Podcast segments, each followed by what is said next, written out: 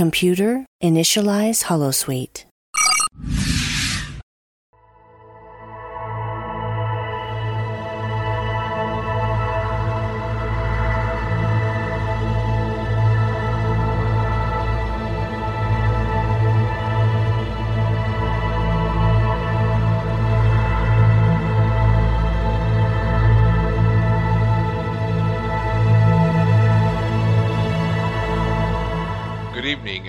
To another episode of The Fire Caves, a Star Trek Deep Space Nine podcast.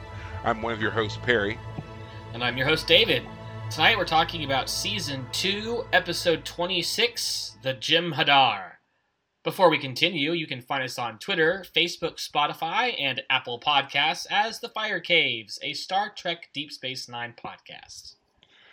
Absolutely, and as I say every week, you should find us and follow us because we are a good time. We're a riot.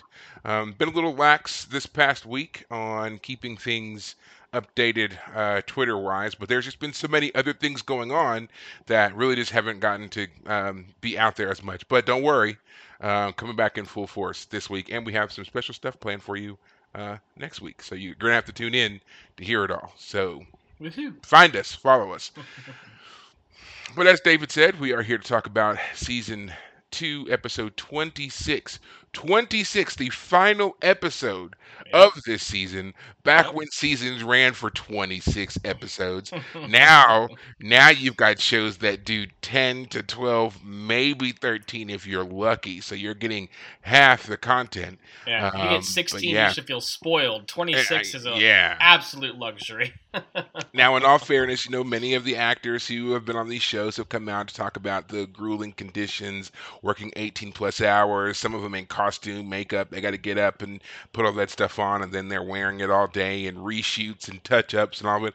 I'm sure that it can be nerve wracking. I mean, we as fans are like, man, we would kill for that experience. But I mean, if you think about it, any job that you do that's kind of, you know, that, that kind of repetitive and grueling and whatever else, 18 hours a day, five, six, seven days a week, it's gonna seem like a lot. So I can kind of understand. I mean, don't get me wrong. I would love to do it on some level, but at the same time, I, I get it. But yeah, I mean, it just cracks me up because like we have shows like now, um, Discovery is getting ready to start um, season five, I think.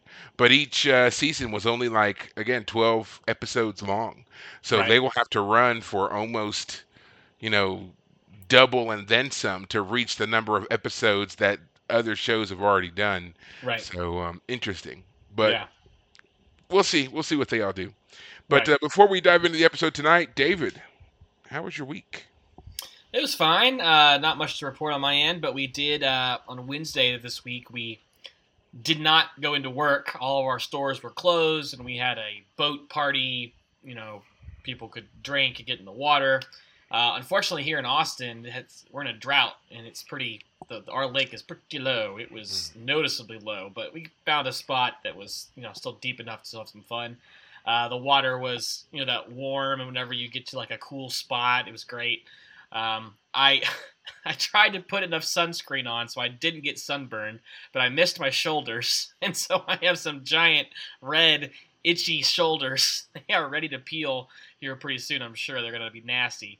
Um, but had a good time with the uh, the boat party that day. Other than that, things are pretty normal. Uh, Westworld is still great. As uh, the, the last episode was really interesting. Um, looking forward to the one, uh, the next one, and uh, hoping that they can continue to build on what they're doing now. This this season has more reminders to me of the first season in some ways than some of the other seasons have had. So I think that's in its favor uh, for that reason. But other than that, not much else. Uh, how about you? What's new? Well, um, trying to stay up on doing a lot of different things here just to keep myself from going crazy. Like as you said, you know, Texas, it's very hot right now. We're in a drought. There's been all these things going out about, you know, not using certain electrical things during peak hours of the day to conserve and to also take some of the load off of our struggling um, energy network here. Right. Um, we still haven't really recovered from the ice storm that we had, which was what was that a year ago, year and a half ago? A Yeah. year and a half ago. Yep. So yeah, we're uh, we're still uh, struggling with the effects of that. Um, but in addition to that, like I told you guys last week, I started pickling things because it was just something that I wanted to try. And you know what? It's great. I I mean, it's a whole new like f- like flavor thing that I haven't really experienced before. I did um uh shaved carrots just as like an experiment and I enjoyed it. But you know, I said that there were some things that I had started to pickle, and then we're going to be ready at the end of the week. Well, this is the end of the week. I tried the pickled carrots for the first time, and they were just baby carrots Right. shoved in a shoved in a jar with the pickling solution, and they were fantastic. They were absolutely fantastic. Like you still get your carrot taste and everything like that, but it was like a nice. There was this I don't know, uh, kind of a spicy Christmas to it that I just really enjoyed. So now it's just like everything's getting pickled and so now i'm trying to figure out different ways to do it because i was looking up stuff and like there's stuff in there about like pickling you know fruits and stuff which i didn't think was possible i Yeah. thought fruits was just you know or not fruits but i thought pickling was traditionally for For vegetables. vegetables. Yeah. you know uh, certain certain meats of course you know i've heard about the the infamous pickled egg. I don't think i'll go that far. But you know but again i didn't really hear about um, fruits mainly because of the vinegar content that you have to use in the pickling but apparently there's a way to do it. So i don't know what that way is yet. I'm gonna look into it. Might try it out because i've got like a massive number of strawberries for some reason.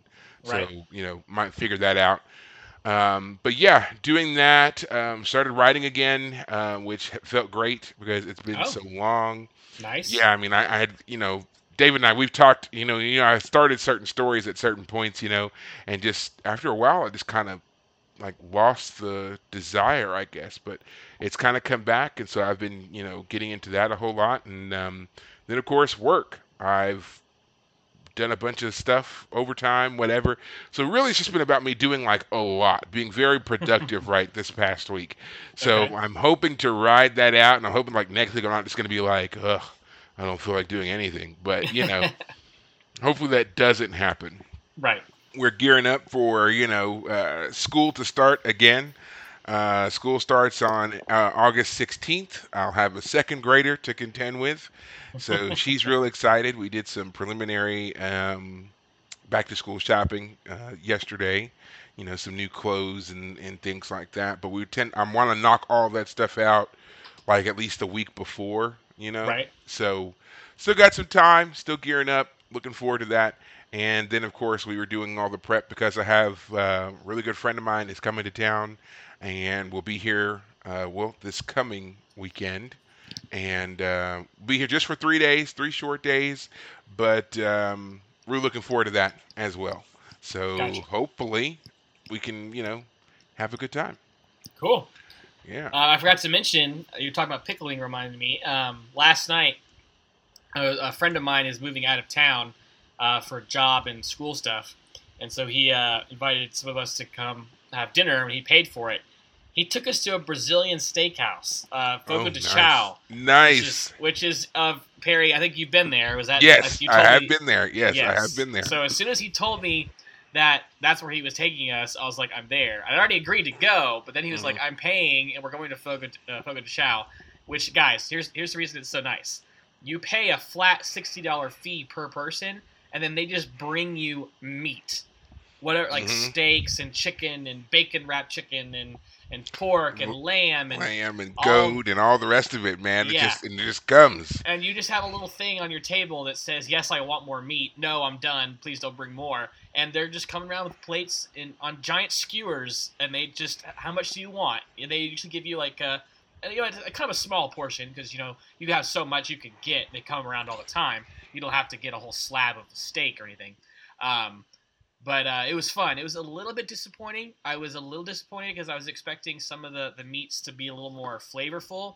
It felt like they had kind of just kind of cooked them uh, without too much, you know, like jazzing it up, um, and then brought Yeah. it. Um, I was expecting more like flavor options, if you will. Like we put this type of seasoning on this steak here, Oh, yeah. this seasoning on this I steak. I understand. I understand. But wasn't that, but the the prime steak. Whenever they brought that around, I was like, more please, more please. And by the end, you know, I I was like, I'm getting my money's worth, I mean, even though I'm not paying. And um, I made the mistake of eating some some slices of bread right before I was like fully done. And so the guy brings around the steak again. I'm like, I gotta get some more of that because there's a little bit like I, I just ah so good, so yummy. And I couldn't finish the last bit I got. I was I was so mad at myself. I was like, I can't finish it. I'm Yeah. full. I'm just bursting. But it was delicious and uh, So, so I would say I appreciated the fact when I went anyway that um, the meats didn't have a lot of different seasonings and stuff on them sure. because I wanted to actually taste the meats and the textures and Right. stuff, you know, because I, you know, it's not often that I get to have lamb and venison and goat and, you know, whatever else that they, you know, bring out to you. Now, Right. when it comes to certain things like chicken, I do expect there to be flavorings and when I went again, my chicken when they did bring out chicken multiple times, each chicken did have a different flavoring that went with it. But with the other meats, I appreciate the fact that it was very minimal with the flavorings because goat definitely tastes different than steak, and you miss that if it's seasoned a certain way. sure. Uh, you know, lamb tastes different. You know, like all those things, and so it's just like I didn't want to miss out on those, and um, I I definitely enjoyed it. But yeah, you're right though. They don't. There's not a lot of seasonings on on the meats. So if you're looking for that, I, I think there's a couple of different steakhouses, at least here in Austin, that do that kind of service, and I think Right. theirs are different. So you just gotta kind of, I guess, It might. It was go around and mistake. find 'em. Like when I got there, you had the menu to show you what kind of things they bring out, and I was one of the last ones to arrive. So by the time I arrived, people were ready to like get going. So I didn't get a chance to like, look at the menu, but I was like, oh, there's a lot of options. So I was expecting, from what I'd heard from you and from looking at the menu, that, and I'm just talking briefly, like I did not Yeah. examine it really at all. Um, but don't get me wrong, I'm not I'm saying it was bad. I was just, I'm just saying that no, like, no, I was yeah. expecting like a, uh, you know, like a, a cornucopia of different meats and flavors and just endless bounty. And I was like, oh, there's not quite as. I mean, it made more sense. You know, if they can't Yeah. offer every flavor out there. No, no, no There's right, no barbecue right. sauce chicken coming with with garlic chicken and and bacon rat chicken. I like, Yeah. I would have loved a barbecue chicken, but that's just not on the menu tonight. so- Yeah. But now I was right there. I'm right there with you, though. I remember just, you know, my card just kind of stayed flipped over for as long as possible. And it was just Yes. like, Yes. bring it. Just bring the meats, yes, you know? exactly. And I definitely left very full, and I was very satisfied at the end of Yeah. my experience. So I'm glad that you got to experience that so, you know, relatively soon, considering how long ago it was we talked about it, you know? Yeah, it was your sister's birthday, if I remember correctly. About Uh, Mother's Day. Mother's, Mother's Day. Day. Mother's Day. Gotcha. Mhm. Gotcha. So nice. before we dive into the episode, there is something that I do want to talk about real quick. Um, we haven't really talked about this much on our show, and I think that's probably a good thing. It's the whole Johnny Depp Amber Heard trial situation, right? Okay. So we so for those who are must be living at the bottom of the ocean, they these two went through a rather rancorous divorce, and then there was a defamation trial, at the end of which Johnny Depp won. They are now Very set to go. Yeah, very recently, fairly, uh, probably about a month, I'd say. Yeah. They are now set to go back to court. Amber has filed, and there's some rigmarole she got to go through to, you know, actually go back to court. But it seems like that's what's going to happen.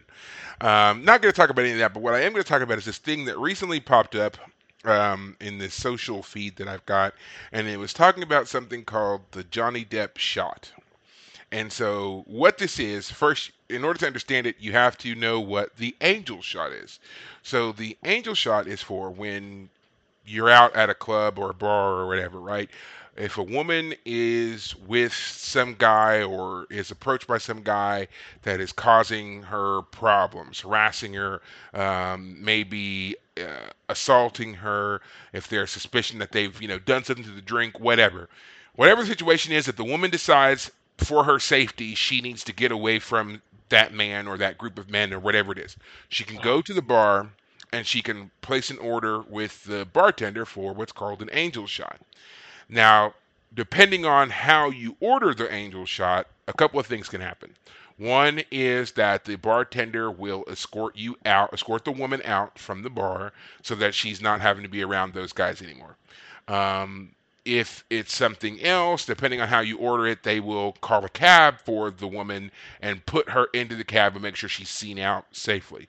And then if you order it another way, then they will put you in a put the woman in a secure location in the bar while they call the police so the police can arrive to facilitate whatever situation may be. So there is this bar that has decided that they wanted to offer uh, a male equivalent of that, and they have named it the Johnny Depp shot. And so the Johnny Depp shot functions very much the same way. You can order it a couple of different ways. Depending on how you order it, they will either just escort you out, they will put you in a cab, or they will call the police. And they're saying that this is just, you know, kind of a uh, you know, everyone has the right to be safe and have fun in any kind of bar or establishment, and that if something goes wrong, every person has the right to be um, protected and seen after without any judgment or repercussions or whatever. So there's been a bunch of uproar about it, saying that whoever the because the bar, while the story broke, they kept the bar's name out of it, but they're saying that this is you know everything from it's making fun of the angel shot, that it's not necessary to, you know, I've seen some arguments that are like, well, we understand, but does it really need to be called the Johnny Depp shot? And um, despite anything else that's going on with it, I have to agree that I think the only stupid part about it is the name. I don't think it should be called the Johnny Depp shot. Call it something else. I mean, you got the one called the Angel shot. You can call this one, I don't know, Michelangelo shot. I don't know something else that's not like hmm. specifically tied to a living person. I guess that's my point. Okay. Like I, I still feel that it's necessary because I agree. Like every person has a right to go out, and if that's the atmosphere you want to be in, a bar, club, whatever, you should be able to go and enjoy it and and not worry about somebody, you know, messing with you, attacking you, harassing you, whatever. And if something happens and you don't feel safe, there should be a way for you to signal that and get help. Because sometimes just straight up yelling for help or calling the police or whatever can rapidly escalate a situation. So having True. a discreet way to get attention brought to yourself and get help to you um, sounds like a good idea to me. So I think that yeah, it shouldn't be called the Johnny Depp shot, but I still think that it should exist. Um, and they're just talking about the whole like stigma around it and how it's making fun of the angel shot and everything else. I don't agree with that. I just think that it's uh, a good gesture to have to demonstrate that again, anybody can be a victim. But I just right. want to talk about that just real quick because I do feel like it's necessary. Right. Yeah. Yeah. Um, makes sense. Yeah, this whole that whole Amber Heard Johnny Depp trial was bizarre in its own right. Yeah, so. you know. And it's just the way that this case is now like spiraling and influencing culture on just well bizarre levels. It's like can you it's almost not surprising because of who the individuals are, but at the same time it's just like I, I don't know, it's just did it did it really have to come to this for us to get the equivalent of a safety net indicator or whatever for men in public spaces? I don't know. Right. But anyway, I just thought it was interesting because again, it just now is coming up and gaining attention and, and so forth. And um, either way, I still feel like all people have a right to be safe when you go out. And if you need help, there should be multiple ways for any person to signal that they need help and right. uh, go on from there. So I don't necessarily see it as a bad thing. Yeah, yeah, that makes sense. But anyway, we're not here to talk about Johnny Depp or his shot or whatever, or we are here to talk about the 26th and final episode of season two of Star Trek Deep Space Nine. David, yep. would you like to do our recap? I can do it. All right. Go for it. All right, guys. Again, this episode is the Jem'Hadar. So this episode starts off very simply. Uh, Jake is in uh, his quarters when his dad Ben, ben Sisko comes in. He is currently working on a very uh, simple science project. He's growing some plants, and his dad's like, "Ah, come on, you, you got to have a more challenging science project than that. Let's uh, let's do something else. What would you like to do?" And Jake's like, "How about I learn to run a pilot a runabout?" And his dad's like, "That's not a science project. Uh, try again." It's like, uh, we do something in the Gamma Quadrant. And his dad jumps on it. And Sisko says, "That's great. All right, let's go do it." Um, so they basically are going to go have a working quote unquote vacation in the Gamma Quadrant, just the two of them. Um, as they are uh, getting ready to you know go. Um, I'm sorry. Uh, yeah, as they're getting ready to go, uh, Major Kira and Dax are with him in his quarters. I'm sorry, in his office, and they're talking about uh, what they'll be doing while he's gone. Uh, apparently, uh, Captain Keogh uh, of his own ship is coming by soon, and and Dax is looking forward to seeing him, even though she thinks he's kind of arrogant. Uh, but apparently, he thinks the same of her. Um, but Jake comes in and he says, "Hey, look, I've invited Nog to come on this trip of ours." And Sisko's like, "Uh, what? I don't really want to interrupt the whole father-son bonding thing." And Jake starts telling him, "Well, look, Nog also has to work on the science project, and he is about to fail, and so." Uh, Keiko O'Brien said that if he did this project and he passes, like he'll pass for the year. So he desperately needs uh, this to happen, and Jake can help him do his work. So, Dad, can you please come along? And reluctantly, Sisko says, fine.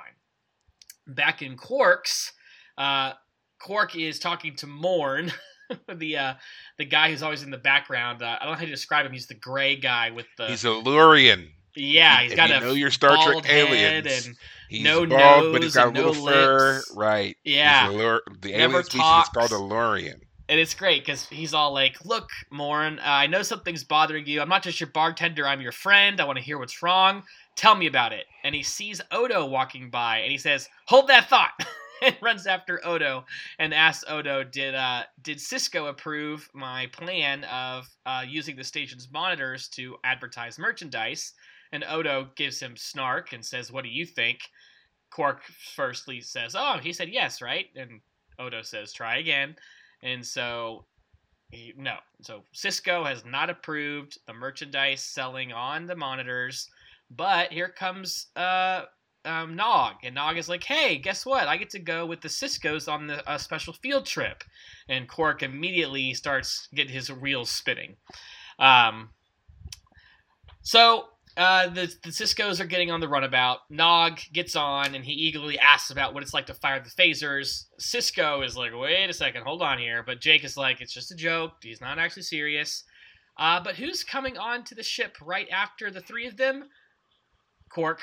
Quark is invited himself along. He is going to be supervising his nephew. Uh, turns out Rom, according to Quark, doesn't trust humans, and he thinks that they're uh, not to, you know, treat his son right, and and he he doesn't approve of this, and so Quark has volunteered to come, you know, make sure that Rom uh, that that that uh, Nog is treated properly, and so Jake steps in at the last moment to, you know, like, come on, Dad, let's just let's just go, let's just let them come along, and uh, so Sisko agrees. So they go to, into the Gamma Quadrant, land on an M-class planet similar to Earth, but in a time when there were mainly just insects and fish, so there are no large animals, no predators, nothing that they need to really worry about. Uh, Quark is un- unhappy. He's having an allergic reaction. He doesn't like the bugs. He doesn't like the food that Sisko makes. Uh, the boys do their little science project, and uh, things seem to be going well. However, at one point, when the young boys uh, go off uh, for a time, um, the the two uh, Quark and Sisko are um, a woman comes running into their camp and uses some sort of ability to like shoot some sort of energy ball out of her chest and hit Sisko. Um, and when he you know gets back up, he says, "What are you doing that for?" And she says, uh, "How many are there? Um, are you what's going?" And he's like, "What's going on?" And suddenly, a bunch of alien men with guns uh, pull off some cloaking devices and point their guns Mhm. at everyone. Uh, the three of them, and um, and basically take them captive. And uh, so the boys are not captured, but the the, the father, well, Nog, I'm sorry, Quark and Sisko are, and this woman. Uh, they are left in a cave in a circular device, some sort of device that will keep people from escaping it. Um, the woman warns them that if they try and leave the circle, it'll kill them because they've been captured by the Jem'Hadar. And she says that the Jem'Hadar, everything they do is designed to kill. So um, if they try to escape, they're going to die. Uh, Quark is yelling and screaming, trying to get attention. Why are we here? Let us go. The woman has some sort of sort of device around her neck, which she says um, helps or it, dampens her telekinetic abilities. That that ball thing she shot from her chest, that's energy ball, uh, is is something that she and her race can do, and this suppresses that ability. And as she begins to talk and tells more about what's going on, she reveals that the Jem'Hadar are the military wing of the Dominion. The Dominion being the group we've heard about several times every when we come to the, right. to the, the Gamma Quadrant. They are a malevolent force we have not learned much about, but they seem to systematically uh, conquer various planets uh, for their own good. And this woman says that her people, with their telekinetic powers, were invited to join the Dominion, uh, but when the people uh, said no, the Dominion conquered the planet very quickly. And sh- only reason, only reason she escaped is because she was on a ship that was at the time not on the planet. It was returning to her home planet, and so they were able to, to run away. But she, uh, I think it was her mother or someone, her, one of her relatives, is a you know very anti-Dominion, and so the reason she was chased down is because of her connection to this other person. Um, so Quark's yelling and screaming finally gets some attention, and um, one of the leaders of the Jem'Hadar comes up and he talks to uh, well Quark originally, and Quark tries bribing him. You know, what what if I could give you something to let us go? And the man immediately throws Quark aside, literally grabs him by his his shirt and tosses him. And so instead, Sisko demands to know what's going on and what's happening. Um, and the man says, "Look, uh, my orders are to keep you here. Uh, That's what the founders have decreed." And he and Sisko's like, "Who are the founders? I want to talk to them. Do they even exist?" Um, and you know, the man's like, "Hey, uh, this is how it is. Uh, so get over it." Um, he he asked Sisko about the Klingons. He's heard about Klingons. He really wanted to meet a Klingon. Uh, and Sisko's like, "I'm not here to talk about Klingons. I'm Benjamin Sisko of the Federation. You need to let us go." And the man's like, "Nah, not gonna happen." So he leaves, and Sisko gets to work trying to undo the collar around the woman. He real he he theorizes that if they can get the collar off the woman, she can use her ability, uh, her abilities to make the force field that they're captured by go away. And so he tries undoing it, and then he realizes he doesn't have the skills for it, so he gets Quark to do it. And Quark, being angry about the situation, accuses you know Sisko of being racist, basically, uh, but not just being racist. He says uh, human history is full of things like slavery and war and all these terrible things. But we Ferengi, we might be greedy and all that, but we don't we don't have slavery. Um, so very interesting comment for him to be making. And uh, but he agrees to help get the the collar off the woman. So he eventually does get it off, and that does allow them to escape their um, their force field, and they uh, are able to beat up. Uh, Sisko is able to, to to beat up the first guy, the first guard that comes running at them. He grabs a gun, Tackles toss- Yeah, he tosses it to Quark. Quark is able to use it to shoot one of the other guys who is still cloaked, but his movement gives them away, and so Quark saves uh, Sisko's life. And the three of them run out together. Okay. Meanwhile, that's all of the stuff that happens with the with uh, Ben and Quark.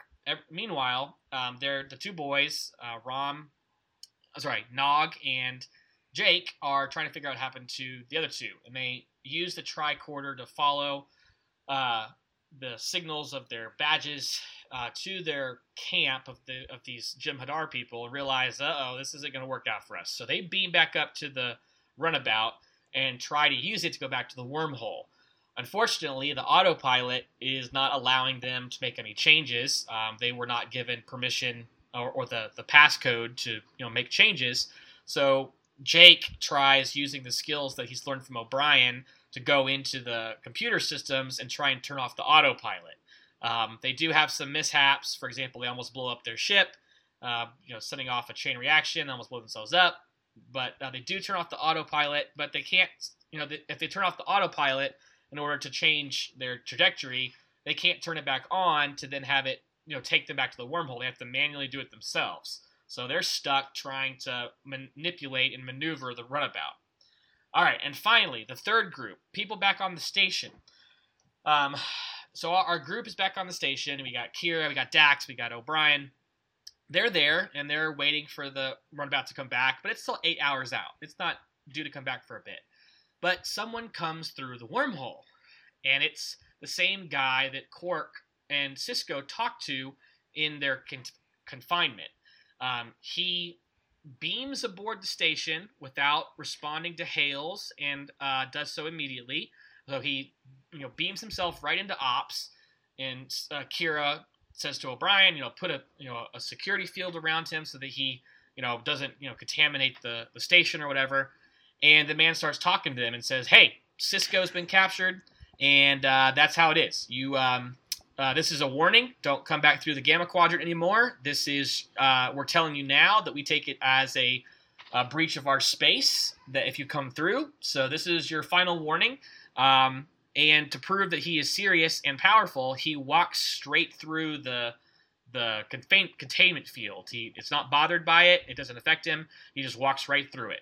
Uh, and he proves that he's serious by laying down a manifest of a Bajoran settlement that was on the other side of the the wormhole. So the mm-hmm. Gamma Quadrant Bajoran settlement, he is, has proof that they've destroyed it uh, as as a warning. Don't come to our side of the galaxy again. Um, so she's immediately freaked out. Like that's not good. Um, now the Federation captain, who we talked about earlier at the beginning of this episode, Captain Kyo, Ko, I guess is Kyo, yeah, Kyo. whatever. Um, I forget which ship he's in charge of at the moment. The Odyssey. The Odyssey. There we go. The now, Galaxy ship, class Odyssey. Yes, it looks just like our uh, beloved uh, Enterprise. So when I first yes. saw it, I thought it was the Enterprise. Uh, he has docked at the station, and they are making plans to go through the wormhole and um, rescue Sisko, Quark, and the boys. Uh, they're also going to confront the Feder- uh, the Dominion on whatever level is necessary. And uh, our team in Ops says, "Hey, look, you need all the help you can get. We're going to send the other two runabouts with you." So that we can provide support. And initially, he pushes back, says, um, "No, that's not a good idea." But they say, "You know the help you can get." And so all of our main actors, uh, main characters, Kira, Dax, O'Brien, uh, uh, Bashir, and uh, Odo are all coming through. Odo wants to come through because he wants someone to make sure that Quark is handled properly. He doesn't want him, you know, killed by the Dominion. He wants him in jail, but he wants him in jail on his terms. Um, so all of our main cast goes through using the runabouts. They go through. They don't see any resistance. There's no Dominion presence immediately available saying, you know, stay on your side of the wormhole. So they keep moving through and they go to the planet and they find Jake trying to desperately learn how to manipulate the runabout. And so O'Brien beams aboard and takes control of that one. Then three Dominion ships appear and start firing on uh, our team. Now the runabouts, being a little more maneuverable are you know doing more you know dog fighting. Uh, but these three ships, which are not the size of the uh, the Odyssey, they're more like mid mid size ships. They are able to fire their weaponry and and hit the Odyssey. It is not able to defend itself with its shields. The shields are ineffective. Their weaponry is also not as effective as they would want it to be. Uh, so the Dominion is being more successful in this fight than we would be happy to hear about. Uh, the team is able to find the three uh, of Sisko, Quark, and the woman. They are, uh, you know, outside now, outside of the cave, so they're able to get beamed up. They beam them aboard. The Odyssey says, "Look, we're in danger. We need to retreat. We got what we came for. Let's head back to the wormhole." But one of the three Dominion ships kamikazes itself into the Odyssey and destroys it. And so our three runabouts are all that's left and they reluctantly head back to the wormhole uh, and realize that the Dominion is now a serious threat on their side of the Gamma Quadrant, and that if there's ever a fight that's going to happen, uh, it's going to be on you at the wormhole, and Deep Space Nine is going to be the first line of defense. And so Sisko says that he needs to, that they all need to start preparing for any war with the Dominion. I believe that's. Per- oh, I'm sorry. One last thing. Uh, right before he does that, um, Quark, who has the necklace or the the, the the the thing that was around the woman's neck, he takes it back to the station. He wants to replicate it because he wants to sell it. But when he does so, he realizes there wasn't actually anything inside this device. It was not anything other than a complicated locking device.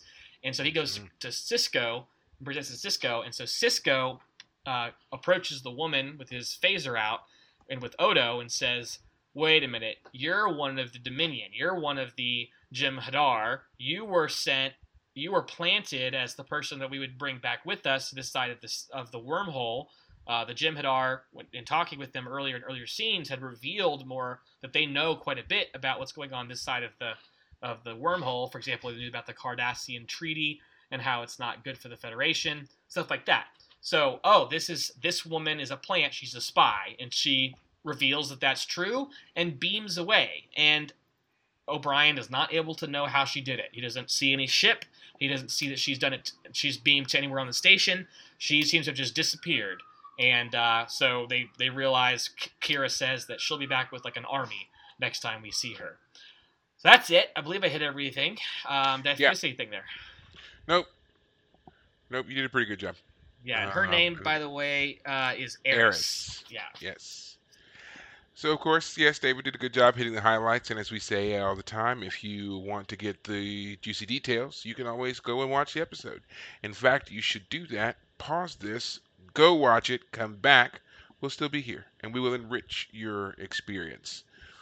But yes, no, you did a great job on this one, and uh, what did you think of this episode? You know, yeah. after everything that we've watched and leading up to it, all the way from season one, finally here we are, season two, and we're seeing the Dominion. What did you right. think? Well, um, so two things. So first off, before I watched this episode, I was thinking about what would I say next week when we're having our season two finale kind of, um, or a season two kind of wrap up episode, kind of talk about what's been going on so far. And I was thinking about what I would say about that. And one of the things I was thinking of is like we haven't had any sort of you know major conflict that Sisko had to, other than like the Maquis episode, um, he had to like navigate and like a rock and a hard place type situation. Mm-hmm. Uh, the Maquis was a rock and a hard place situation, but it ended up kind of in a gray zone. No real um, change occurred. There was a minor dogfight between the runabouts and the, the other the, the Maquis ships, but those were kind of small. Um, so this episode started very very small. You know, it's just Jake and, and his son. They're going to go on a, on a vacation and then it kind of escalates because Quark is brought along. And so it was fun to kind of see, you know, like, oh, Quark is going to invite himself along. That's going to be fun to see that and have what's going to go on there. And there's going to be something go wrong. And, you know, things don't go wrong until the second commercial break. you know, again, we have to watch commercials on Paramount Plus, so I'm very aware it was the second commercial break. That's when the uh, when Eris appeared and she was being being you know supposedly um, followed by the the, the Jem'Hadar. Um, so and then it escalates again with you know oh they're captured and then it escalates with we have the Odyssey here. It's a it's a ship that looks exactly like the Enterprise. Again, when it first showed up on screen, I was like oh the Enterprise is here. Uh, this is a big escalation. It's not the Enterprise, of course, but um, yeah, the fact that the Odyssey uh, is sent to go deal with a major conflict and that the ship is destroyed. I mean, it went from a very small little intimate episode into, you know, earth shattering, galaxy shattering war proportions. Um, so yeah, we got a we got an interesting uh, episode here, and I think it was a, a good kind of. I, I was glad to see a lot of action. Uh, we have some real stakes. We have an, an, an enemy that can really worry about something similar to like, you know, the Borg or or like, you know, like that. So like, there's a threat, a looming threat um, out there.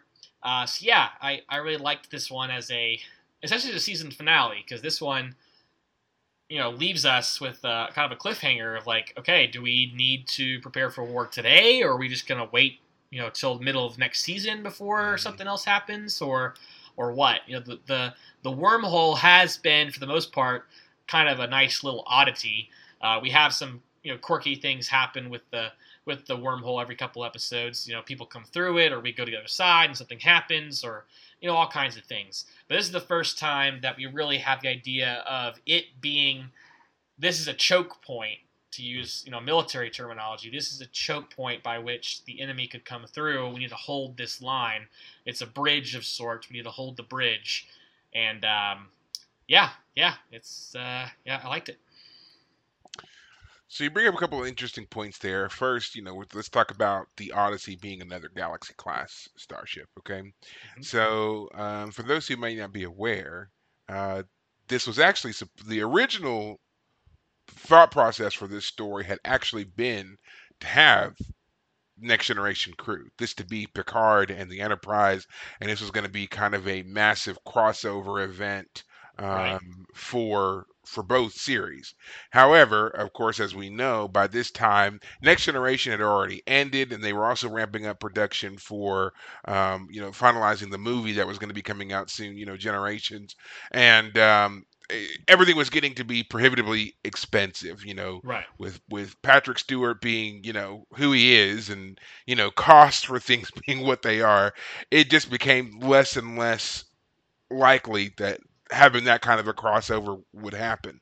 Right. Um, I think it would have been interesting for sure for these two shows to really do a true crossover where the two main casts have to yes. confront such a Ugh. implacable em- enemy, you know. But yes. uh, unfortunately, we didn't get that. Nope. Now, um, you know, there was also the there was a point about you know that would have been the thing that destroyed the Enterprise D, um, to trying to ramp up the stakes to show that the Dominion were a new and very vicious threat, unlike other threats that we had seen in the past. You know, with the Borg kind of being like, I mean, they're they're lethal for sure, but are they ruthless? Are they this kind of kamikaze style? No, that's not that's not who the Borg are.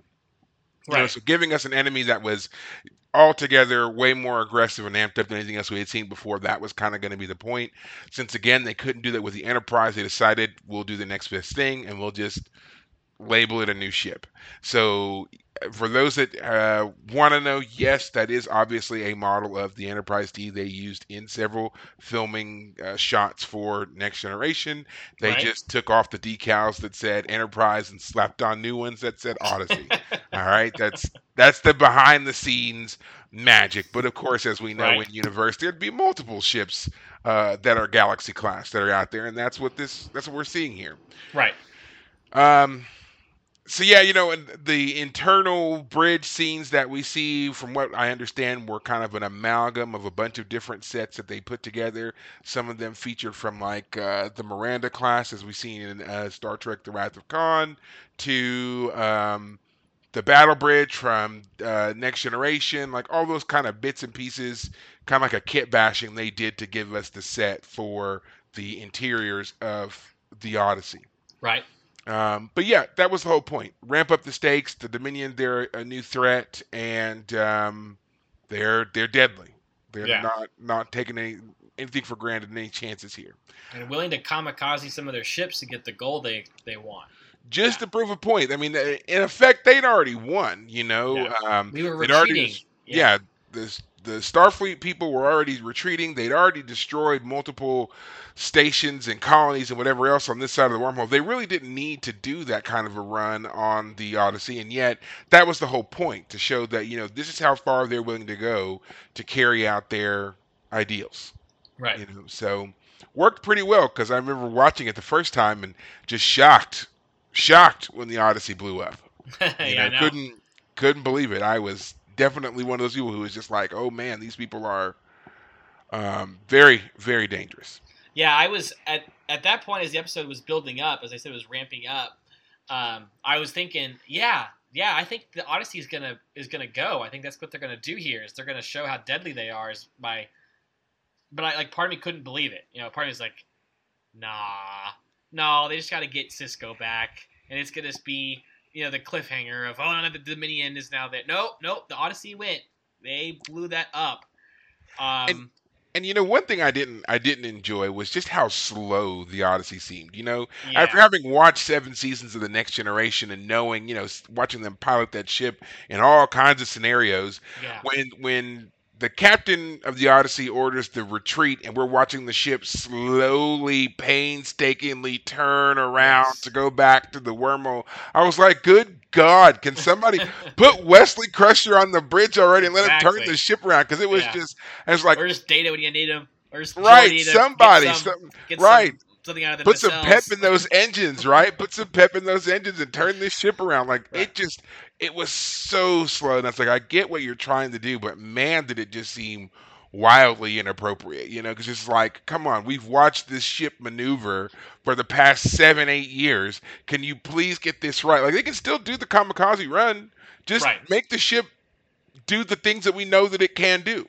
Right. Yeah. Is it more deadly because the idea is that the ship is so disabled by the Dominion, or would it have proven the Dominion is more deadly by even when the when the, the, the Odyssey is damaged, it's still pretty maneuverable and functional, and that's when they, you know, make their you know run their their kamikaze run. Like that was to prove like yo you almost got away, but we were willing to sacrifice you know a ship of our own to make sure yours was taken down.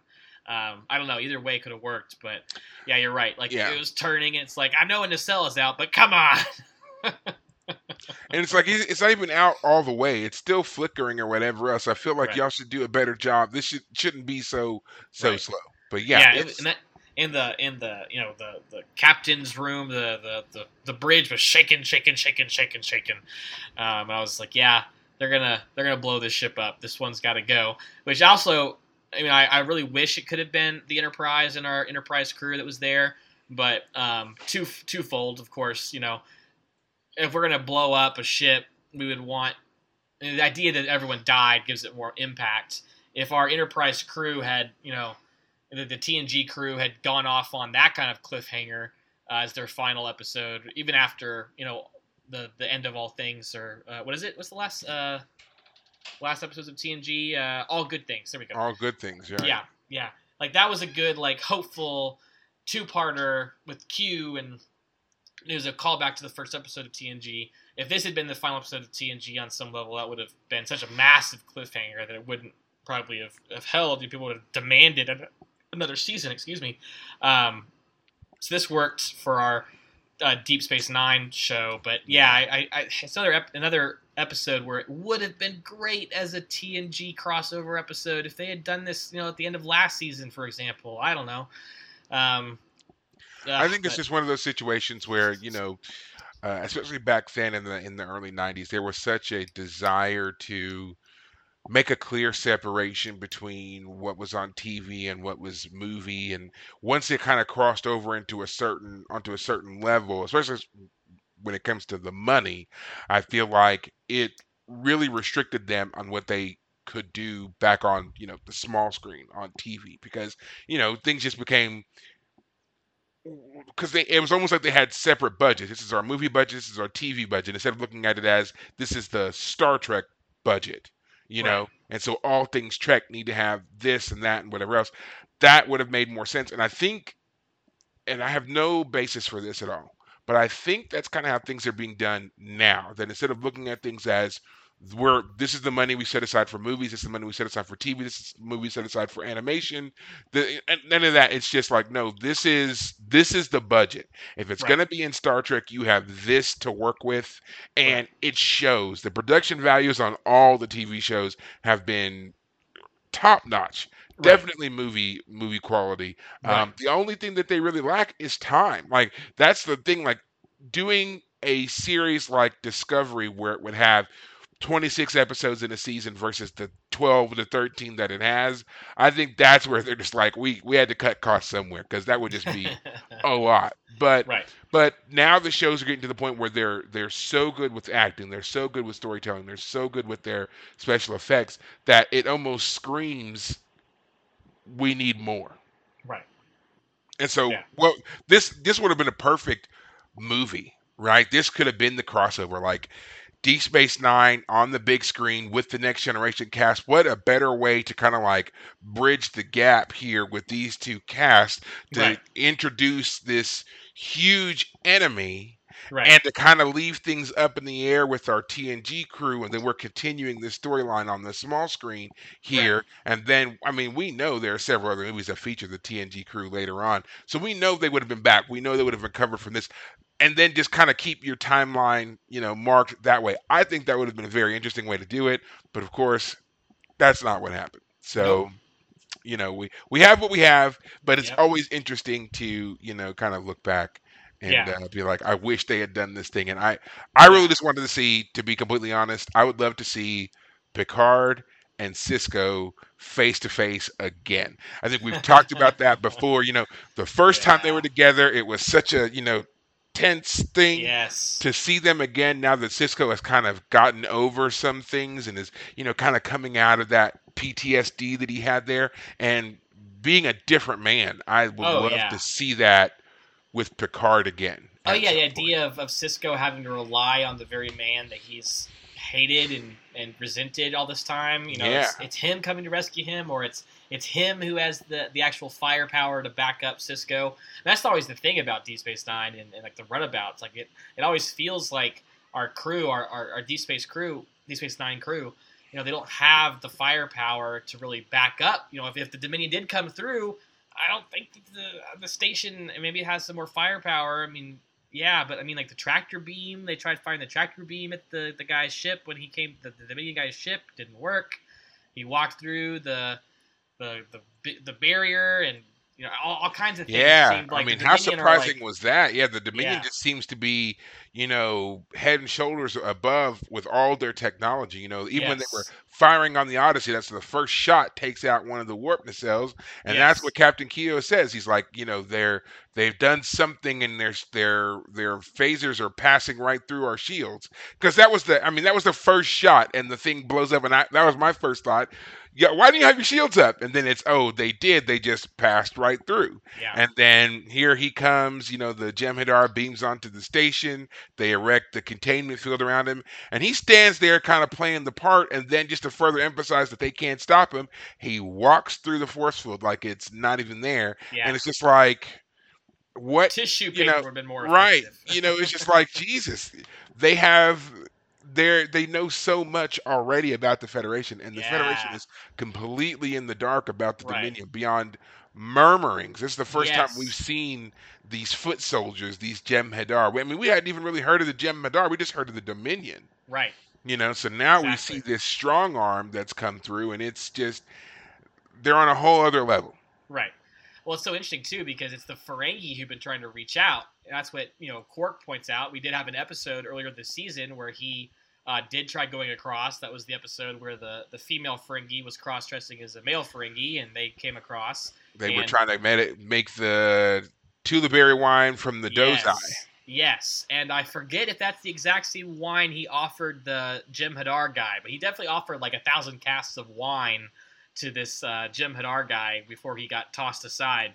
Um, and uh, yeah, so only the only the the, the Ferengi have had any real interest in the Dominion up to this point. Anything we've heard about the Dominion has been secondhand. None of our our cast or crew has done anything to like really examine what the Dominion is. Are they a threat to us? Yeah, we're, we're, we're worried about the Cardassians. And so to hear that the Dominion have taken an active interest on this side of the border and apparently have already started infiltrating and learning about this side, oh man, the Dominion have already been they have the technology, they have the the infrastructure, they have the the spies already, they got the knowledge. They are way ahead of our of our team and crew and the Federation on this this question. So yeah, I look forward to seeing more interactions with them. Absolutely. This episode also gives us a really great moment between uh, Quark and Sisko. This is after they've been captured, and Sisko pretty much orders Quark to help Eris with the locking mechanism on her neck in order to help them get free. And uh, Quark kind of lays it out for him as to why he feels that humans uh, look down on and even despise Ferengi when they shouldn't Right. and he gives a nice he makes some nice points about him you know like there's a lot of similarities but there are also some very stark differences you know and that you know as much as humans you know hate to be reminded of some of these things about Ferengi. Ferengi never did certain things that humans have done. As he says you know sla- you know humans had slavery and concentration camps and massive world wars. And you know the Ferengi never had anything as barbarous in their in their history. And he says you know "We- we're nothing like you. We're better. Yeah. and i i loved it. I loved that moment because even Sisko seems like you know his head kind of jerks around a little bit right. at it. Because you know despite what he says you can tell there's a clear dislike for Yeah. either for ferengi or at least for quark that Sisko has. And he he displays it quite frequently. He doesn't want Jake to be friends with Nog, mainly because of it seems Quark. And Right. uh, now he's in the situation where he has to put up with him, and he's given you know really some kind of some some food for thought here on how he's treated um, our resident bartender here, and it pays off. It seems like later on Sisko's attitude, at least a little bit, has changed towards Yeah. Quark when they're running out. Like he doesn't, he, Eris wants to leave Quark behind, and Sisko Right. says, "Nope. You know, if it wasn't for him, we wouldn't be here right now." And also when we have the great reveal of the complicated locking mechanism that contains nothing. Um, Right. Sisko is right there. He's standing right beside Quark, and he backs him up, and he listens to him yeah. when he's pointing out what's going on. You know, so yeah, it seems like that was enough to give him a little bit of food for thought. And I did like how he, how again, Quark points out this difference right. um, between uh, human culture and Ferengi culture because we do look Right. down on Ferengi a little bit. Yeah. I just had to say to Quark, though, I just have to ask him, um, how do you treat your women again? You uh, don't let them dress? Like, uh, yeah, I know we have our problems, but. Hey, well, you know, historically we haven't treated women very well on our own planet either. So, I mean, he he makes a. He, I'm still going to say he makes a valid point. I'm not. Well, it's he- interesting about Quark because he points out that, like, you hate us because you re- we remind you of an earlier version of yourselves. So, Mm-hmm. yeah, I don't know. It's. It's an interesting argument for Quark to make. He's not half wrong, it would seem. He, I'm saying he's not wrong. I mean, just, and it's just because he he still like his culture still exemplifies things that at least by this standard, the 24th century, the Federation standard, that we no longer do those things. We are no longer greedy, obsessed with the ac- acquisition of wealth, um, interested only in profit.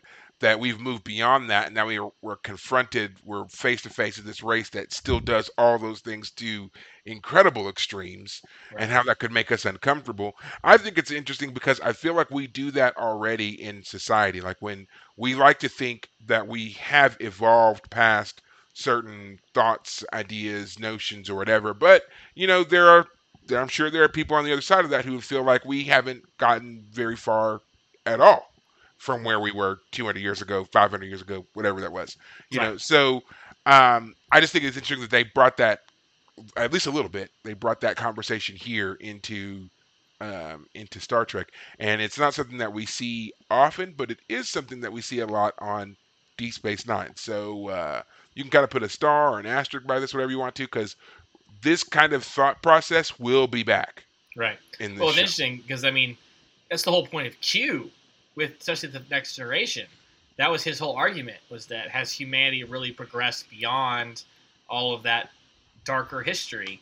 Um, that first episode is all about you know have should Yeah, you have let you- the TNG crew even live? You know, You're correct. yeah. Should they um, be allowed to go any further into space? Because and, he, they're grievously savage, is what he calls them, a grievously savage race. and I, I should point out, you know, Quark starts the letter Q, and I would just say I've only seen Quark and Q in the same location one time on Well, and- TNG. And or I'm sorry, on, is in, in, in the bar. I'm sorry, but in the bar, Quark's bar, when uh, Sisko punched uh, Q in the face when he, you know, transported them to a version of reality where they were boxing. Remember, and Sisko punches him. Mhm. I'm not Picard. well, and Quark is, or not Quark, but Q is omnipotent. So I mean, Yeah. if he wanted to look like something else, yeah. he could. Is he is he Quark? Is Q Quark? That's the real question. they actually probably have more similarities than differences. Now that I think about it, they're both yeah. annoying, obnoxious, and in this case, point out humanity's flaws as opposed to their own. So yeah, Yeah, very keen on pointing out humanity's flaws versus their own. That is very true. Very true. Absolutely. So, as always, gotta ask, um, what would be a scene that we didn't need? What is something about this episode that could have just gone without being there entirely, and we would have lost nothing? It just it adds nothing for us here. What do you think? um, I don't think there's anything that stands out in that sense. Um, like, I mean, I was able to predict in my own little head that Quark would go along on the ship, you know, invite himself along. That was Oh, yeah. telegraphed easily. Um, again, I, I figured that both the Odyssey would be destroyed and that the chick, again, Maris, Eris, Eris. yeah, that she might be actually a double agent. It's a very common trope for the person that's captured alongside you. Turns out, oh, wait a minute, they're actually um, there to, to listen in and um, pretend to be sympathetic so that um, they can overhear things. And it turns out they've actually been with the uh, enemy all along. Um, I'm trying to think of where else I've seen that trope before, but at the moment it's escaping me. I'm sure TNG had it once or It twice. actually happens a lot in sci-fi where they're talking about the person, and it's not like they're in the next room. They're literally just like right there. I've I've seen that before too, and I've always thought that's very strange. Like you're going to have this kind of deep conversation that's obviously about your observations of this other person, and they're right next to you. Like we've Right. always said, you know, you don't talk about people. At least wait for them to get in the next room. Y'all are sharing. Not only are you sharing the same cell, she's less than one footstep away. Like she's sitting right there. And Sisko's just like, she doesn't know anything about us. She's just as scared as we are. Like, you don't know what she's thinking, but you're giving her ammo because you're telling her Right. all of your thoughts. You're communicating all of your stuff Yeah, they were right out in the open, right up next to her, and they were basically yelling in her ears everything that they had to say. It's a little awkward. I was like, "Come on, guys! Like, keep it somewhat private." I don't know, but Yeah, Yeah. definitely that. Um, this episode is also a the the first one that we've seen Jake in in several episodes. You know, I think the last four or five episodes we have been without Jake or Nog, and I'm pleased to see that he's finally dressed semi appropriately. Nothing, none of these broad, very bright, glaring colors, looking like he just rolled himself in all the terrible carpeting from a 1970s bus. Right. You know, he actually looks like he he it, it works. It's an outfit. You know, I hate, I just I was- hate the clothes. I'm surprised to hear you say any of that. I was thinking you were going to say that poor Sisko got dressed by his son in this episode when he showed up on the runabout for the first time out of uniform. I think it's the first time I can think of I've seen him out of uniform like that, and I was like, "Yep, Perry's got something to say, I'm sure." Uh, I mean, it was still more subdued. I feel like it's somebody's just been like, we understand this has to be Yeah. sci-fi, but must we put these two Well, it's- characters in these glaringly obvious, ugly Yeah. colors? And someone Well- said, "Nah, you're right. We don't have to do that anymore." Well, it's funny too because Sisko's has a little bit of a V, you know, a little more, uh, a little more skin showing there on that front bit. There, it's you know, it's, uh, he's a little more manly, a little more. You know, he got room to maneuver his muscles with that that bit there. Um, yeah, if it, was if it funny- wasn't for that V cut in the shirt, he wouldn't have been able to do that uh, expert takedown maneuver of the Jem'Hadar when he came through. Yeah. Um, I really like the actor who played the Jem'Hadar guy. I mean, it was like a reptilian look they gave him, but the guy spoke and like I didn't. I felt like they did a really good job, or at least the actor did, of like conveying his. He was he's speaking as clearly and as articulately, like like for example, Quark. Um, Armin Shimerman with Quark, you know, he has to have those those teeth in his in his mouth, so he has to talk through the fake Mhm. teeth. Um, so you can sometimes tell that he's having to work through that. This guy was like, no, and actually kind of gave him a more powerful presence, in my opinion.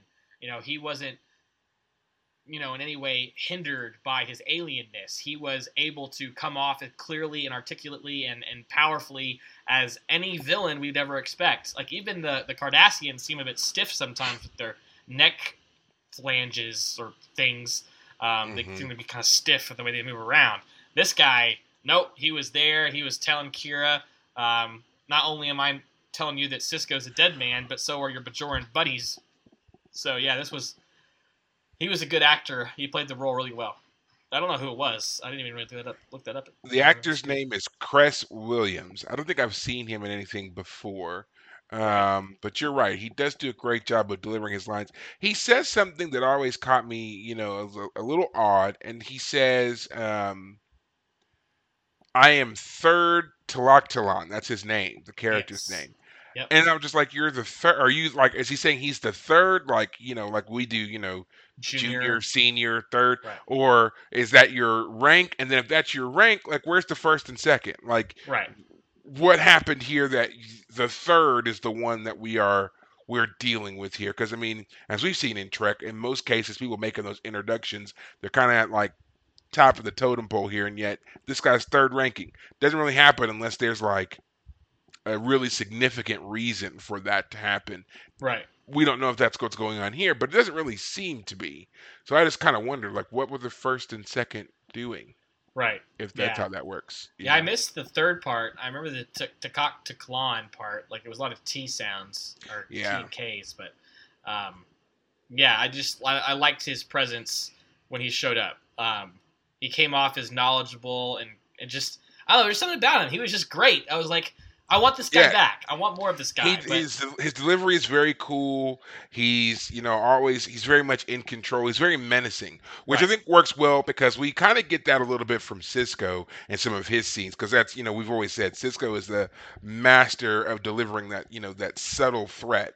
right. But here it's met, and if anything, it almost seems like it's taught because Sisko, in his scenes, are is more defensive and inquisitive. He's trying to get information while Right. also trying to protect himself, whereas Talon is trying to be menacing, threatening, and show- showing that he is in control. right. here.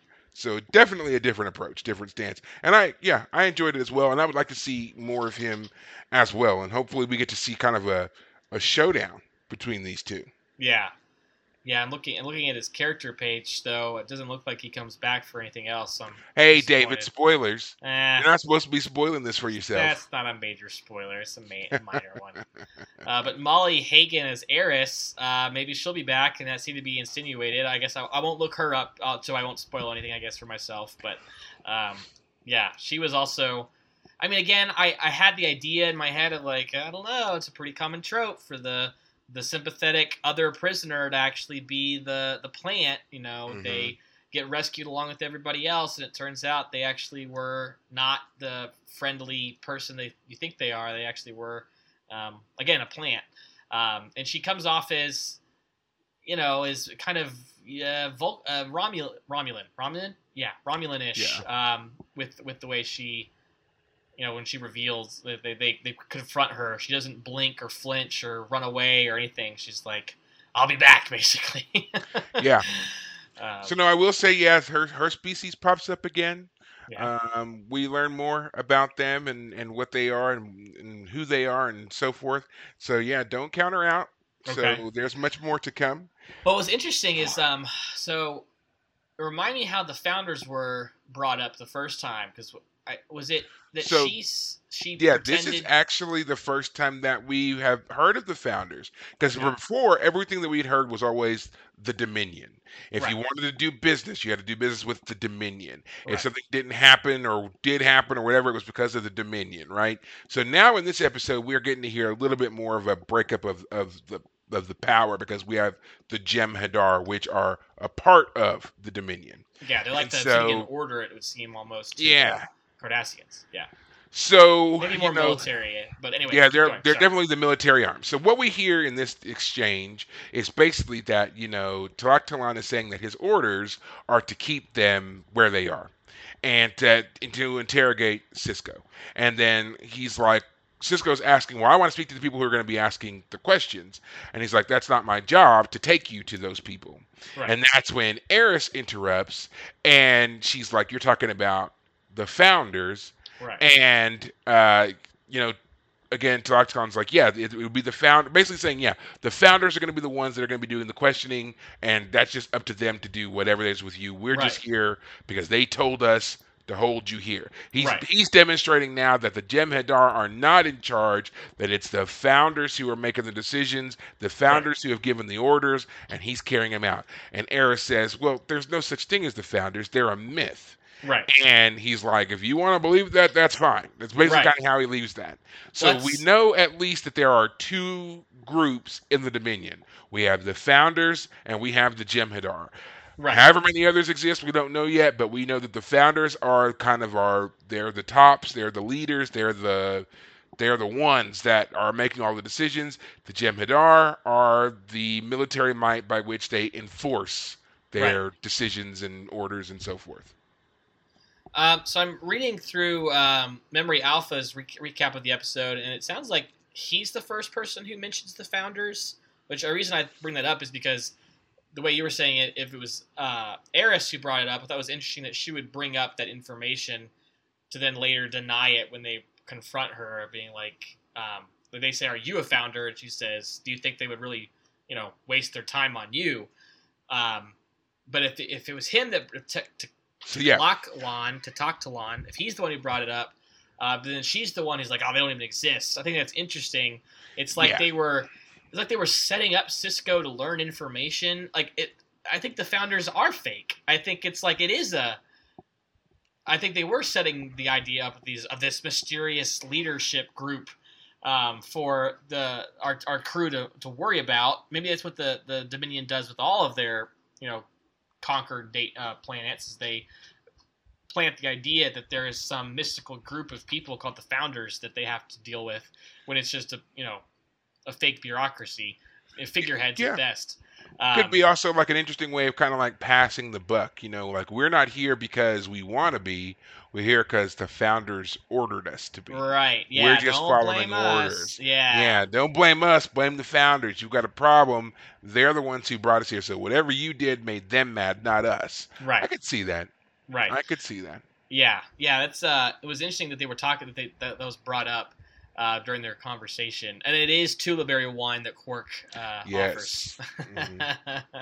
it was it's a great callback. I mean, if he thinks that the Dominion cared about the Tulaberry wine, which I imagine we can infer they don't give a damn about Tulaberry wine, as from what um, Eris said when she was pretending to be a, a you know captured, is like if they if the Dominion wants something, they take it you know, which I have to say is really interesting. Like for a, for like a character who's supposedly on the side of like a an evil tyrannical organization, for them to like pretend to be sympathetic and moral and say stuff like, "Oh yeah, they're terrible because they just you know take what they want," and then it turns out, "Oh yeah, I'm with those people." Like, are you? Yeah. Like, are you not? Like, do you think that's bad? You don't think that's wrong? You don't like have like something to say about that? I don't know. So you yeah, know? so I mean, you get in kind of one of those situations, kind of like what we had with Garak here, where you have to kind of figure out what's the truth and what's the lie. sure. you know and so it's just like the way she kind of describes him in her story that she tells about the dominion is you know the dominion comes to you and they and if you have something they'll take it whether that's through negotiation or by force That is true. so she tells that, her yeah. story you know they come they offer you something here's something that you want here's something that we have we're willing to give you this in exchange for that. You can either accept their offer and move on or you can turn it down. And in the story she tells her people turned it down. And they turned it down and the dominion rolled in the jem'hadar and said well fine then and obliterated everything else. We also know this seems to be what happened to another species that we heard about when the Skreans came through the wormhole and were trying to settle on Bajor, which they called their They said that the Skreans had been subjugated by another race, and then Right. that race was themselves defeated by, the, Dominion. Yeah. So this seems to be a recurring theme that's going on on this other side of the wormhole. The Dominion Right. shows up, they make you an offer, you either accept it or you don't. If you don't, here come the Jem'Hadar. right. So where where we have to kind of figure out what's true, what's the lie or whatever is again with Eris. Is she kind of giving Sisko kind of like a general, like this is how the Dominion operates, or and this is and that's true, like her people did this thing, or is Right. she just kind of feeding him a BS story and she's really a part of the Dominion? She could be a founder for all we know. Right. And like we know that she gets asked that question later on, but does she answer the question? yeah. She Does she answer it truthfully? obfuscates. Yeah. Right. And she doesn't say yes or no. She's like, Do you really think they would? That's not an answer. Right. You Yeah. know, so yeah, you got to be careful because we don't know. We don't know yet. So it's, Right. well, I mean, I know, but Yeah. um, it's fun. This is fun. For me. Yeah. So I, I like picking it apart and seeing the different ways that they did try to give us a lot of misdirection one way or another as to who's doing what and who's in control and so forth. And there's still a lot. I mean, we haven't we haven't found out. And I mean, obviously, this is the end. This is the end of season two. So we've got season three coming up, which is going to give us a lot more to go on. But um, yeah, just um, overall, I think this was a great episode. I think that this episode really sets up things for season three really well. Yeah. Um, despite our lack of TNG crossover, I still think it's a great way to end the season, right. and uh, definitely had me looking forward to more and seeing Sisko kind of become, you know, seeing him be more forceful, more more vocal with things. Yeah. So, yeah. Yeah, I agree. And um, I like the fact that the Federation really showed up with the with the starship this time because I feel like that's one of the things that's been missing with this show is our Federation presence is our cast. You know, we have Sisko and Dax and Bashir and O'Brien, but that's it. We haven't really Mhm. seen any technology necessary to back them up. Even the station is Cardassian technology, and they're they're you know orbiting Bajor. So I like the fact that we had a, a Galaxy um, class starship here. And uh, on that point, I want to critique something, and I might make you mad to critique this because it's a Star Trek critique. I might have already brought this up before, but I'm going to say it anyway. And that's that the Star Trek ships don't make sense on a military level because when the card when the the, the ship the, the the Dominion ship kamikazed itself, it aimed right for the center kind of necular region, if you will, that the little narrow the main area. deflector. Yeah, Mhm. and and then like the thing split apart into two pieces because it was so flimsy in that little area. I, I I've always thought that the ships looked fantastic. They look very sleek and fun, but you know you got little thin areas, little nacelles Well- jutting off, and and the saucer section is connected by a little tiny piece. it's like yeah, it makes sense that they were able to. You know, if they got past your shields, they just hit you there and you're done for. So let's not forget that the Enterprise demonstrated that that is also the area where the saucer is supposed to be able to separate Sure. from the ship. So yeah, it would be a structurally weak point because it's not all one piece. It's designed to come apart. So Right. yeah, Very first being able to- TNG. That was really Yeah. cool when they did that. Yeah, being able to get through the shields and smack into that part definitely would be a weak point. So you're right. Um, Right. As for the whole nacelles being on these flimsy little, you know, wingtips out Yes. here, and they're the that's that's the engine, you know, to a degree, and it's it's just way out here. Right. Um, that is something that is solved in later Trek. Oh. So uh, some people don't like it, um, but I so do when you say agree. solved in later Trek, are you saying that they get rid of the nacelle sections, or they just give a better, they give a There- really good reason for why that well, exists? I, I, I think it's it's kind of a failure on both. So they do get rid of the the the nacelles are still there, but they get rid of the pylons that attach them right. to the ships, and instead they kind of hover beside the ship and can be folded into the ship when necessary. Okay. And then this is, and then there, the thing that hasn't really been explained is how the ship is able to control them and maintain them near the ship the way they need to be in order to form the warp field. You know, so that hasn't really been explained just yet. Sure. Um, and I think that's what's missing because otherwise, I mean, it looks cool. Don't get me wrong. When you have the ship, and then all of a sudden the nacelles seem to like appear out of nowhere, and Right. then they're just kind of like hovering beside the ship, not attached or anything like that. Huh. But it's just like okay, in order to maintain the warp field, though, like if anything was is even slightly out of alignment, one of those engines is just going to go careening off into space. There's nothing to hold it Yeah, it's a good at point. all. They Yeah. haven't they haven't explained that part yet. Like, are you using tractor beams? Is there like some kind of magnet? Like, what is it that's making it stay where it is? Right. They have not really explained that yet, but it's interesting. It's interesting to look at. I'll give them that. It does look nice. Yeah, it, But, it definitely is. That a Star Trek has a unique look with the ships like that. Um, and I, I want to be clear that I think other sci-fi makes the same mistake. I think a lot of sci-fi wants the idea of a of a you know, s- s- you know, a, a s- kind of a, a, a unique look. Their ships to have you know engines on the outside and to have them in in fun places and to have unique looks. Like Star Wars does this has this problem too. I would say. Uh, the the best example I think of a ship that almost seems to solve this issue but then doesn't are the Star Destroyers, which are like the main Star Wars Imperial ships. But the bridge sticks out the top of those wedge shaped, you know, ships. You know, the wedge shape would make more sense in terms of like, you know, the, the, the engines are on the back and there's no part Right. sticking out. And then there's the bridge literally That's sticking out up. the top. And Right. it's like, hey, attack me. Right. You're, Um, you're absolutely right. And they don't have any kind of shielding. So I mean, yeah, one good shot on that I thing, know. you've And- and destroyed the entire I've- power base. since I've since I've noticed it, I've never can ignore it. Um, Yeah, So You're not, yeah. You know what? I, there's a lot of ships that are like that, and it's Yeah. like then when you, and the crazy thing to me is like I'm now thinking of other uh, Star Trek ships, and then the ones that always that I gravitated towards later on for their design and everything else, they eliminated those nacelles. They were way more compact, Yes. uh, intact ships. And the reason I it's want to bring like, up huh. is because you you you had mentioned you tried to watch the Halo show, and the Pillar of Autumn. Whenever I first saw the Pillar of Autumn, and again, I never played Halo myself. I just watched people play it. I know the story. I never, but the Pillar of Autumn looks like a brick. It looks Yeah. like a brick, which makes sense. A ship that is designed for defensive military purposes. It doesn't have parts sticking out.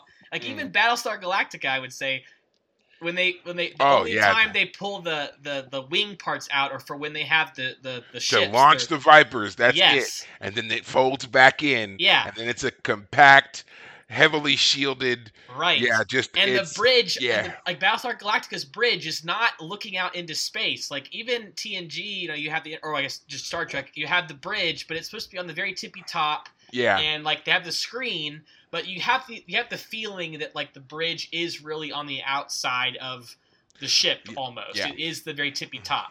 I like the idea that like Battlestar Galactica or something like that, the the, the, the main control center is deep within the yeah, belly of like the beast. yeah, it's like in the central circle, perfectly you know shielded from everything yes. in there. Yeah, I yeah, understand like what a you're saying. submarine, like a submarine. Yeah. It's it's still in the middle. I mean, you got you know submarines are long and thin, but uh, it's still in the center of the ship overall. Yeah. Um, so yeah, I, I just I have to critique it. This was a great episode to critique the designs of Star Trek ships. They look great. They're unique. They're you, immediately recognize them, but they also look like they are militarily dumb. Well, uh, final hold level. on, hold on to those, hold on to those points because uh, next season we we get a special treat, and Ah, I, I can't wait for it to finally be revealed. And oh. um, We bring we're, we're definitely gonna. Yeah, we will because we're gonna talk about it a lot. Great. Okay, so we will we'll get there. don't get me excited, Um, Perry. Oh well, you know what? You just have to go go ahead and go ahead and watch it. yeah, You know, you yeah, got access to Paramount Plus, which is where you can now find all Trek. yeah. So uh, go ahead and, and watch it. Um, speaking of which, some great news in the in the world of Trek. Um, the third season of Picard has. I mean, they finished it a long time ago, but they're finally now getting out the teasers, the trailers, the promos, and so forth. And all of the original cast is back. Um, except for Data, of course. Data is not there, uh, but there's reasons for that. If you watch Picard, you would understand. But everybody's back, including the one character I have been waiting for for 25 years, Worf. Worf is back, and Worf looks like Worf, not this weird take on Klingons that we got in Discovery. Which, as much as I enjoyed Discovery, that whole thing just, ugh, Didn't- awful. The Klingons, I still love the Klingon stories, but it took a lot for me to watch it because those aliens, they were so ugly. I just, that was a problem for me. Right. Um, but Worf is back, and Worf looks like Worf, but older, and it works. It works. So I'm here for it. I cannot wait to see the cast back as Right. older versions of their of their characters, of course, and see what this final entry into the into the Star Trek Picard story is. Yes, this is the third season. It's also the final season, so I'm really looking forward to that. Gotcha. Um, I think it's strange. No, uh, Lower Decks comes back on August 25th, so we're just a month away from that show uh, coming back for its third season. So look forward to that. And then uh, there's already been murmurings about what season two of Strange New World is going to be like, even though Strange New World is not slated to have its return until next year. Right. Um, but there's supposed to be a crossover episode between Strange New Worlds and Lower Decks. So how they're going to do the live action with the animated show as a true crossover, I can't wait to see it. I think it's going to be fantastic. I I'm can't very even excited. imagine. I, am I'm seriously, I've been like, how in the world are they going to do that? But I say all of that because there's I'm, I'm, all this. There's a lot of exciting things that are going on. But I say all that because there is one thing that I've found out about that if it happens, I, I, I can die a happy man. And this is that there have been talks, just talks now, but there have been talks to have Sisko come back. And I threw the moon excited. After the, after the end of Deep Space Nine, that was it. There's been no more Benjamin Sisko story. There's been nothing. And they said that you know they've been in talks that, uh, and according to the thing that I read, the quote was, Sisko is a critical critical part of everything that we're trying to do. So conversations have definitely been had.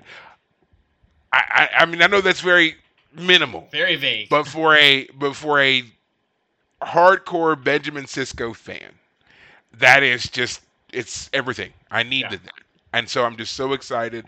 I want to see how it works. And I honestly feel like all the captains deserve, in some way or another, a, a touch up on their story, right? Something Sure. that kind of just updates us a little bit on on their endings because none of the captains really just truly end. We're just now kind of getting there with Picard, you know. But if you think about it, when all of their shows ended, there was you know still a lot of up in the air possibilities for all of the captains. Right. So to find out how they sailed into retirement or died or whatever it is, I, I'm all for it. So I really Right. want to see that, and I think that Sisko has been heavily underappreciated over the intervening years, Right. and uh, I would really, really love to see him come back. But the story must do him justice. So please, if it happens, when it happens, please, please let the story be a great one to send him off with. Right. I would really love that.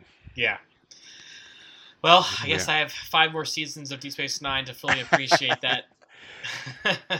Oh, I'm gonna win you over. I think that by the end of this, I think that uh, I will have you firmly in the camp that uh, Sisko Sisko's is a great, captain.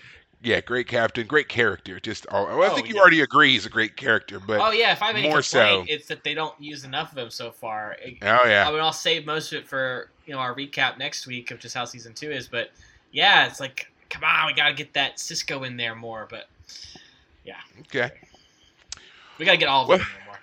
Well, well, I think that's going to be it for us tonight. We've run over a little bit once again, um, but tune in next week when we do our wrap up, in which we recap, you know, both seasons one and two, and kind of set expectations for season three. Plus, we'll have a special guest for us, uh, for you all joining us next week as well. So tune in for all that. Uh, you can listen to us anywhere you listen to podcasts. You can just search for us as the Fire Caves, a Star Trek Deep Space Nine podcast. I happen to do it on Spotify. Until then, as always, find us on Facebook, Twitter, anywhere you do social medias, and we will catch you here next time. So until then, take care of yourselves. Thanks, guys.